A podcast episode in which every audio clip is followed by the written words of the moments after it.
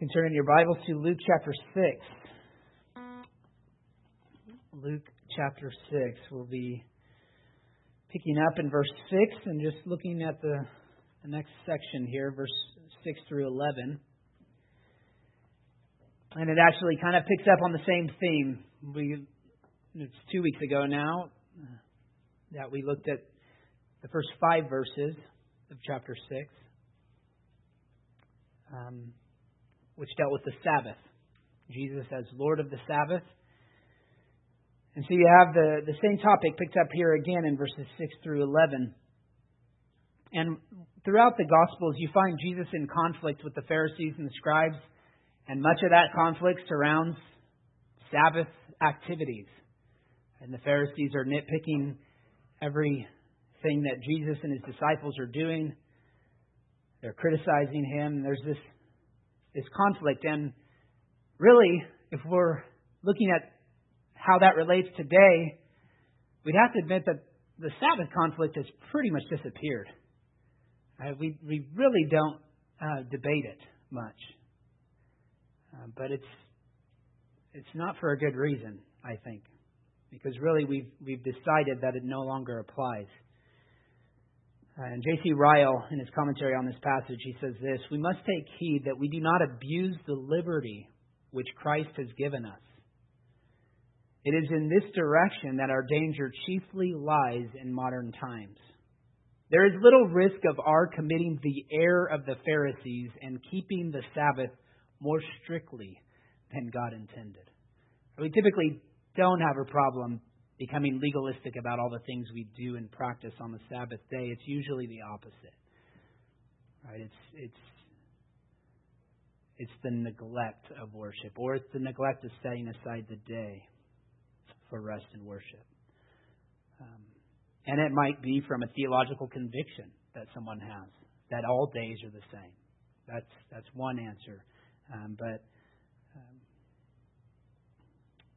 you know, but we believe and our Westminster Confession and Standards teach uh, that the Sabbath is just as relevant today as any of the other Ten Commandments. Right? That we are to honor them, to honor the day.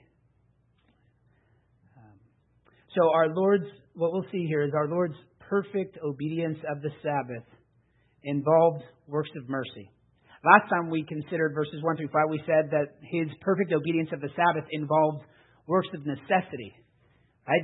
They, had to eat, and so as they were walking along um, in the fields, they were plucking grain and threshing it, and, and the um, Pharisees condemned them for working on the Sabbath. But that was a, a work of necessity that, as travelers, they had every right to pluck grain and to uh, and to enjoy it. Um, and that it was required of the farmers to leave, a, leave the edges of their fields free for travelers and for the poor to come and glean um, from their fields, and so, as a work of necessity. Now here we see it's uh, a healing; it's a work of mercy. And so, in the Lord's obedience to the Sabbath, which was his custom, which was what we see him doing regularly is, is gathering with the uh, gathering in the synagogue and teaching, and he had a custom of, of honoring the Sabbath day. Uh, we see him also doing these works of necessity and mercy. Again, so that's sort of by way of introduction to this passage. Let's ask for the Lord, Lord's help in understanding it before we read it. Heavenly Father, we thank you for this time once again to sit under your word.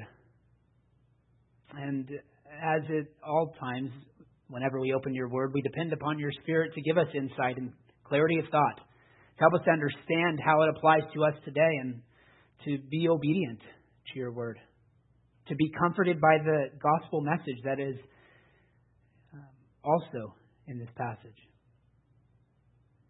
Lord, but we ask that you would give us eyes to see this truth, give us ears to hear, give us hearts that are softened to respond appropriate appropriately to this word. And Lord, may you be glorified in all of it. In Christ's name we pray. Amen. Read with me Luke chapter 6, verses 6 through 11. On another Sabbath, he entered the synagogue and was teaching. And a man was there whose right hand was withered. And the scribes and the Pharisees watched him to see whether he would heal on the Sabbath, so that they might find a reason to accuse him. But he knew their thoughts. And he said to the man with the withered hand, Come and stand here. And he rose and stood there. And Jesus said to them, I ask you, is it lawful on the Sabbath to do good or to do harm, to save life or to destroy it? And after looking around at them all, he said to them, or he said to him, Stretch out your hand. And he did so, and his hand was restored. But they were filled with fury and discussed with one another what, what they might do to Jesus. Amen. This is God's holy word. Well, Jesus' opponents have now intensified their efforts.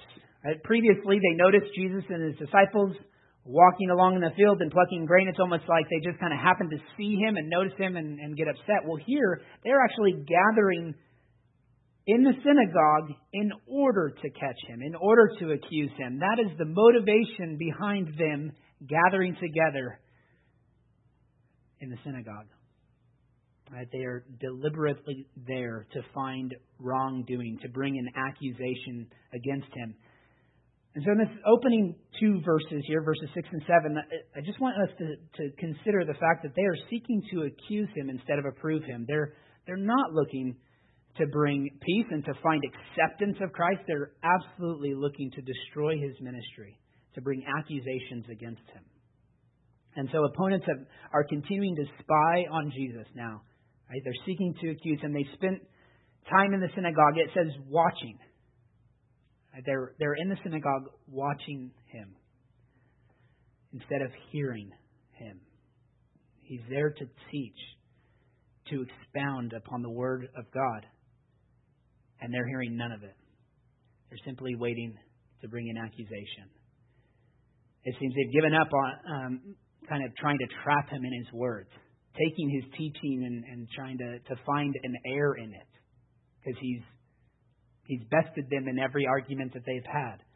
So now they're going to trap him in his actions. And you wonder if they've even planted this man, right, this sick man, or if they at least knew he would be present so that they could say, Is he going to heal this man with the withered hand who's amongst us? And we don't see that in the text that they planted him, but it, does, it just seems to be consistent with their character in this passage. But let's bring it down a little more uh, to our level. Uh, because I, I think it's it's easy to look at this and say, I can't believe they would go to synagogue to just bring an accusation against Jesus. And yet, how often have, have we gone to church with impure motives? Right? Maybe it's hard to imagine how anyone so religious like the Pharisees could have their motives so thoroughly mixed up.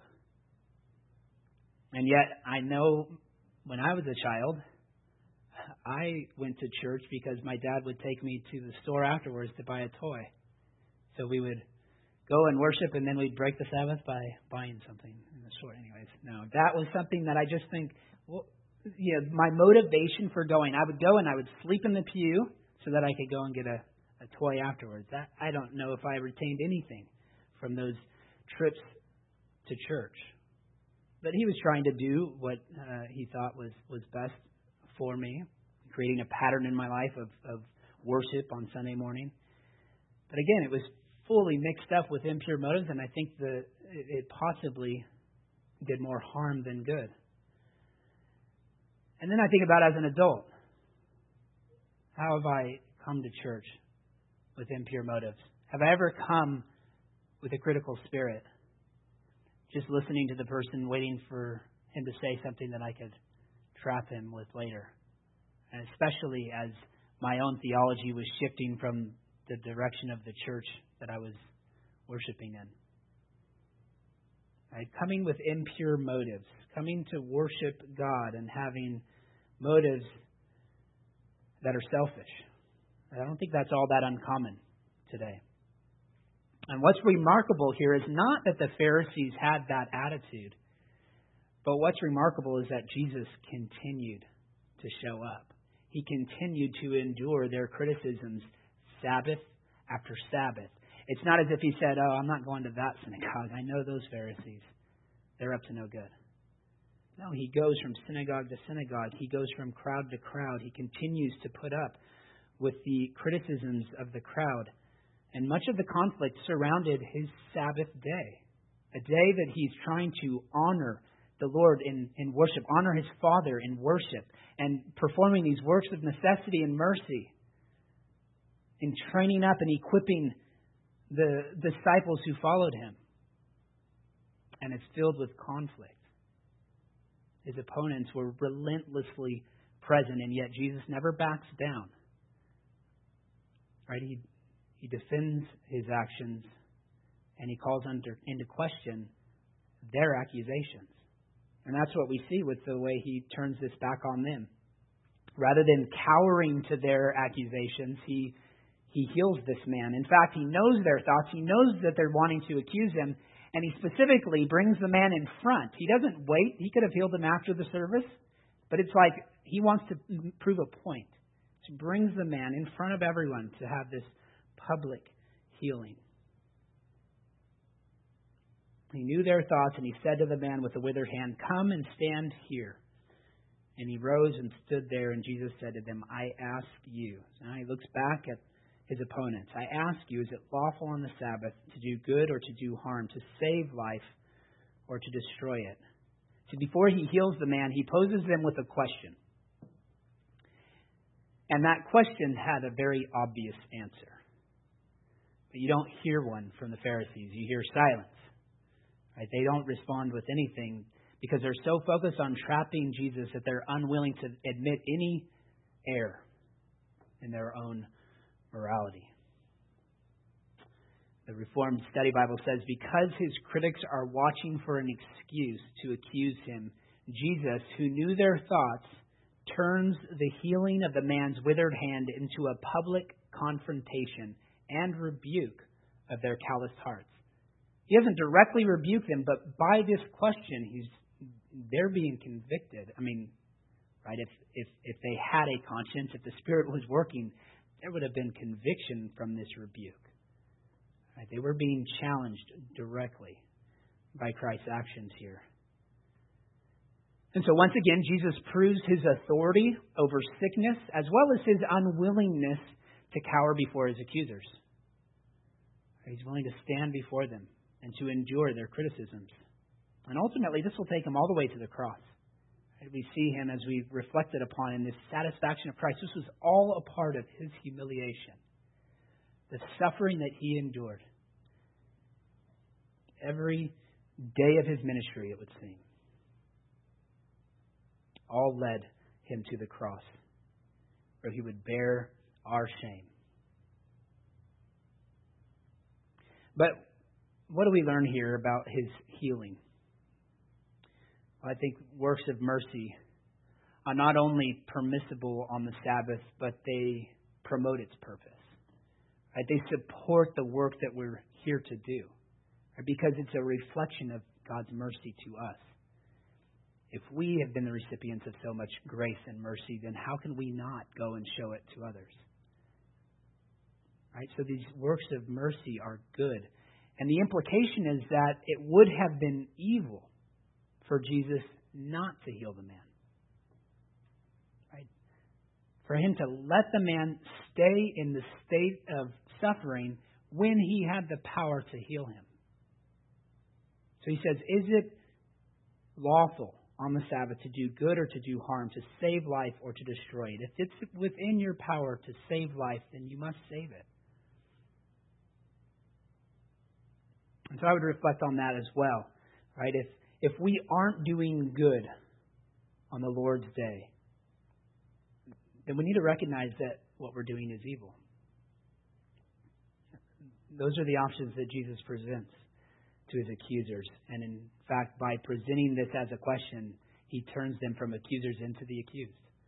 Right? They're now on the, on the stand. And that's why they're so enraged by the end of this passage. It's why they're so filled with fury. Again, the Pharisees capitalize on an opportunity to show their true colors here. Uh, an, accus- uh, or an occasion that should have left everyone speechless with awe and joy. To imagine a man who's got a shriveled hand who, who hasn't been able to stretch out his arm. And Jesus says, Stand up here. And, and he tells him, Stretch out your arm. And as you're watching, it's like magically being healed as he responds in obedience, right? He stretches out his arm and, and, and there's a healing taking place. It would have been happening right in front of their noses. And instead of rejoicing, instead of saying, wow, instead of looking at Jesus and, and worshiping him, falling upon their faces and saying, how could we have come into this with such mixed motives? Let us repent. Let us worship him, our Lord and Savior. Clearly, we are in the wrong. Instead, they look at him with disgust. They look at him with fury and anger.